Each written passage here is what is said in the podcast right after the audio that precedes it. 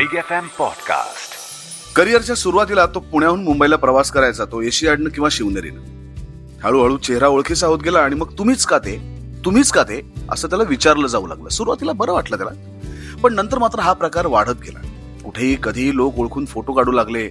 मग मात्र त्याचा त्याला त्रास व्हायला लागला. सेल्फीचं प्रमाणही वाढत गेलं. मग यातनं सुटका व्हावी असं त्याला वाटू लागलं. आणि शेवटी अखेरचा पर्याय म्हणून त्यानं गाडी घ्यायचा विचार केला आणि घेतली कोण आहे हा ऍक्टर पण त्यासाठी माझा शो ऐकायला लागेल. तुम्ही ऐकताय big Marathi bioscope with Subodh Bhave स्वर्गीय दादा कोंडके यांच्यासारखा नट होणे नाही. अगदी खरं. म्हणजे बघा ना त्यांनी एका मागोमाग एक असे सात सिल्वर जुबिली हिट्स दिले. नाही फक्त म्हणून नाही. म्हणजे ते त्यापैकी एक कारण होतं. पण त्याही पलीकडे दादांचा प्रेझेन्स ऑफ माइंड आणि सेन्स ऑफ ह्युमर जबरदस्त होता. त्याचा वारंवार प्रत्यय यायचा. तो त्यांच्या विच्छा माझी पुरी करा या नाटकादरम्यान. त्या नाटकाची जातकुळीच भन्नाट असल्यामुळे ऍडिशन्स घेता येत होत्या. नाटक सुरू व्हायच्या आधी दादा प्रेक्षागृहात कोण कोण आलाय याची माहिती घेत कोणी बडा राजकीय नेता किंवा कोणी कलाकार आला असेल तर त्याच्यावरची टिप्पणी ठरलेली असायची. बरं ती पण ठरवून नाही नाटकात ती कुठे येणार हे दादांनी माहिती नसायचं. पण मंचावर गेलं की दादांच्या अभिनयाला बहर यायचा. असाच एक किस्सा घडला विच्छा माझी पुरी करायचा. एका छोट्या गावात नाटकाचा प्रयोग होता. तिथे थिएटर तिथल्या एका पुढाऱ्यानं बांधलं होतं. दादांचा प्रयोग ठरला प्रयोगाला तुफान गर्दी झाली आणि दादांची एंट्री होती ती हातात एक बाजलं घेऊन. आणि दादांची एंट्री आली. दादांनी बाजलं उचललं आणि आणि एक गंमत झाली. पण दादांनी तिथेही आपल्या ऍडिशनने धमाल उडवली. कोणती होती ती धमाल? तर नाटक ऐन रंगात आलं असताना दादा कोणक्यांची एंट्री आली? दादांनी बाजलं उचललं आणि थेट स्टेजवर दिमाखात एंट्री घेतली. पण त्या बाजल्याचं कापड विंगेला अडकलं. आणि तिथल्या विंगा कापडी होत्याच शिवाय हलत्या होत्या. त्यामुळे दादा विंगेची कड घेऊन स्टेजवर दाखल झाले. काही क्षणात त्यांच्या लक्षात आलं की विंग हल्ली आहे पण शेवटी दादा कोणकेच ते? लोकांना वाटलं दादांची एंट्रीच तशी आहे. लोक हसू लागले टाळ्या पिटू लागले. अशात दादांनी टोला हाणला. ते म्हणाले मायला आमच्या बापानं कधी हलत्या भिंती केल्या होत्या? तुफान हशा आला विंगेचं कापड सोडवण्यात आलं आणि प्रयोग पुन्हा रंगला. तर दादा असे होते. आणि सगळ्यात महत्वाचं काय सांगू का? तर दादांची चेष्टा असो द्व्यार्थी संवाद असो तरीही दादा लोकांना आवडले कारण त्याच्यात कमालीची निरागसता होती. ती जपणं हे येरागावळ्याचं काम नाही. दादा कोंडके बाप रे हे नावच इतकं मराठी मनावरती गारुड करणार आहे. आणि दादा कोंडक्यांचे मला असं वाटतं की मला कळायला लागल्यापासून त्यांचे सर्व चित्रपट मी थिएटरमध्ये पाहिलेत. आणि तेव्हा परिस्थिती अशी होती की पुण्यामध्ये प्रभात थिएटर तुम्हाला सगळ्यांना माहिती असेल किंवा श्रीनाथ नावाचं थिएटर होतं जे आता नाही आहे तर त्या काळात इतके मराठी सिनेमे बनायचे नाहीत म्हणजे संख्येने बनायचे नाहीत खूप कमी बनायचे. आणि बऱ्याच वेळेला जेव्हा बरेचसे मराठी चित्रपट चालायचे नाहीत आणि थिएटर ची अवस्था वाईट व्हायची त्यांना कळायचं नाही की आपला खर्च कसा काय भरून निघणार. आणि तेव्हा हे सगळे थिएटरवाली मंडळी दादा कोणक्यांचा सिनेमा लावायची. आणि दादा कोणक्यांचे सिनेमे तुफान चालायचे आणि ते वर्षभराचा थिएटरचा सगळा खर्च भरून काढायचे. आणि मग थिएटरवाले इतर मराठी सिनेमे जे दुर्दैवाने चालायचे नाहीत असे सिनेमे तिथे लावायचे. तर दादा कोणक्यांची जादू ही अशी आहे. मला आठवत आहे की त्यांचा मी एकटा जीव सदाशिव पाहिला बोट लावीन तिथे गुदगुल्या पाहिला सोंगाड्या पाहिला. ते अगदी सासरचं धोतरपर्यंत दादांचे बरेचसे सिनेमे पाहिले. मला मला सगळ्यात त्यांचं आवडतं की त्यांचं टायमिंग दादांचं आणि त्यांची निरागसता. ती जी निरागसता त्यांनी त्यांच्या संपूर्ण कॅरेक्टरमध्ये जपली आहे ते आय म्हणून ज्या प्रकारे हाक मारायचे आणि ज्या इनोसंटली ज्या निरागसतेनी त्या सगळ्या करामती ते आपल्या सिनेमात करायचे. मला असं वाटतं की सर्वसामान्य माणसाला खेचून आणण्याची ताकद त्या त्यांच्या निरागसतेमध्ये होती.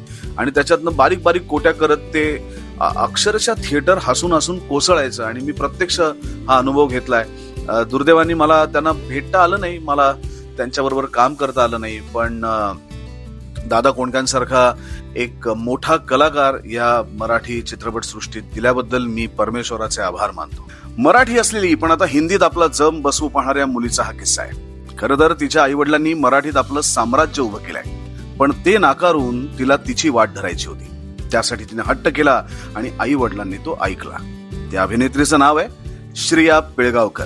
श्रिया ही अभिनेते दिग्दर्शक सचिन आणि सुप्रिया यांची एकुलती एक मुलगी. तिला इंडस्ट्रीत करिअर करायचं होतच पण तिनं आई वडिलांना थेट सांगितलं की मला माझे अनुभव स्वतः घ्यायचे मला सोलो ट्रिपला जायचंय. मला माझे निर्णय घ्यायचे आई वडिलांनी तिचा हट्ट मान्य केला.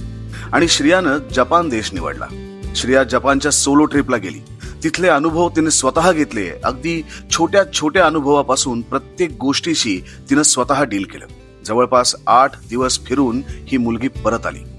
तेव्हा तिनं आपल्या आयुष्याबद्दल ठाम असे काही निर्णय घेतले होते. त्या निर्णयावरच ती चालणार होती. आणि झालंही तसंच. श्रियानं ठरवून आपलं करिअर घडवायचं ठरवलं. आज अनेक वेबसिरीजमध्ये ती दिसतीये.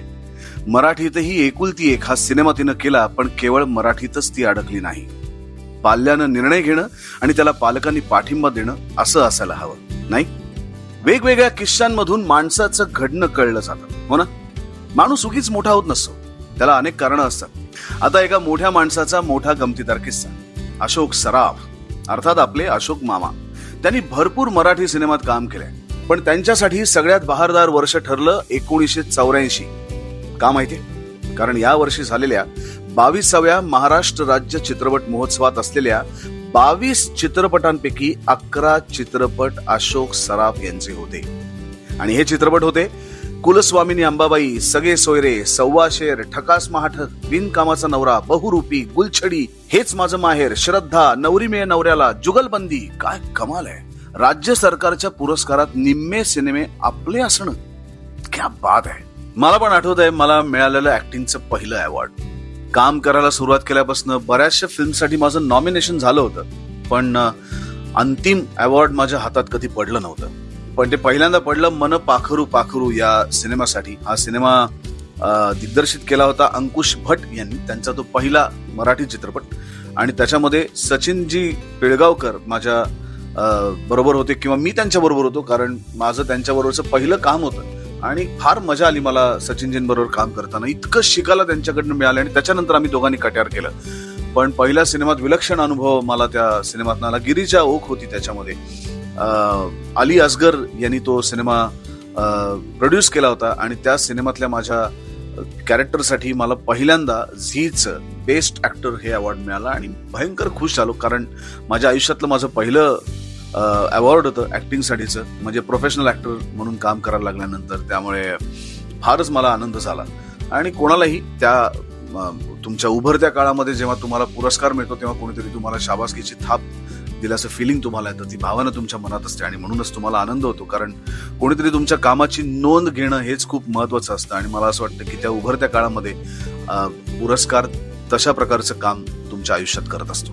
जनरली लोकांचं गाडी घ्यायचं स्वप्न असतं. जोवर आपण विशिष्ट टप्प्यावर पोहोचत नाही तोवर गाडी घेता येत नाही. पण निलेश साबळेबाबत मात्र उलट झालं. आपण ओळखले जातोय. हेच त्याला इतकं अडचणीचं ठरलं की त्याला थेट गाडीच घ्यावी लागली. डॉक्टर निलेश साबळे हे नाव आता घराघरात पोचलंय पण हा किस्सा आहे त्याच्या गाडी घेण्याचा. निलेश मूळचा पुण्याचा. करिअरच्या सुरुवातीला तो पुण्याहून मुंबईला प्रवास करायचा तो एशियाडनं किंवा शिवनेरीनं. सुरुवातीचे त्याचे संघर्षाचे दिवस हळूहळू मागे पडायला लागले. हळूहळू चेहरा ओळखीचा होत गेला आणि मग तुम्हीच का ते तुम्हीच का ते अशी विचारणा होऊ लागली. सुरुवातीला त्याला ते बरं वाटलं पण नंतर मात्र हा प्रकार वाढला. कुठेही कधीही लोक ओळखून फोटो काढू लागले. मग मात्र त्याचा त्याला त्रास व्हायला लागला.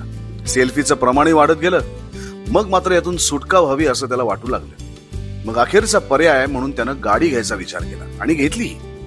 आणि मग चला हवाई उद्याचा शो आला आणि निलेश सावळे हे नाव घराघरात चर्चेचा विषय बनला. ऐकत राहा big Marathi bioscope with Subodh Bhave big F M podcast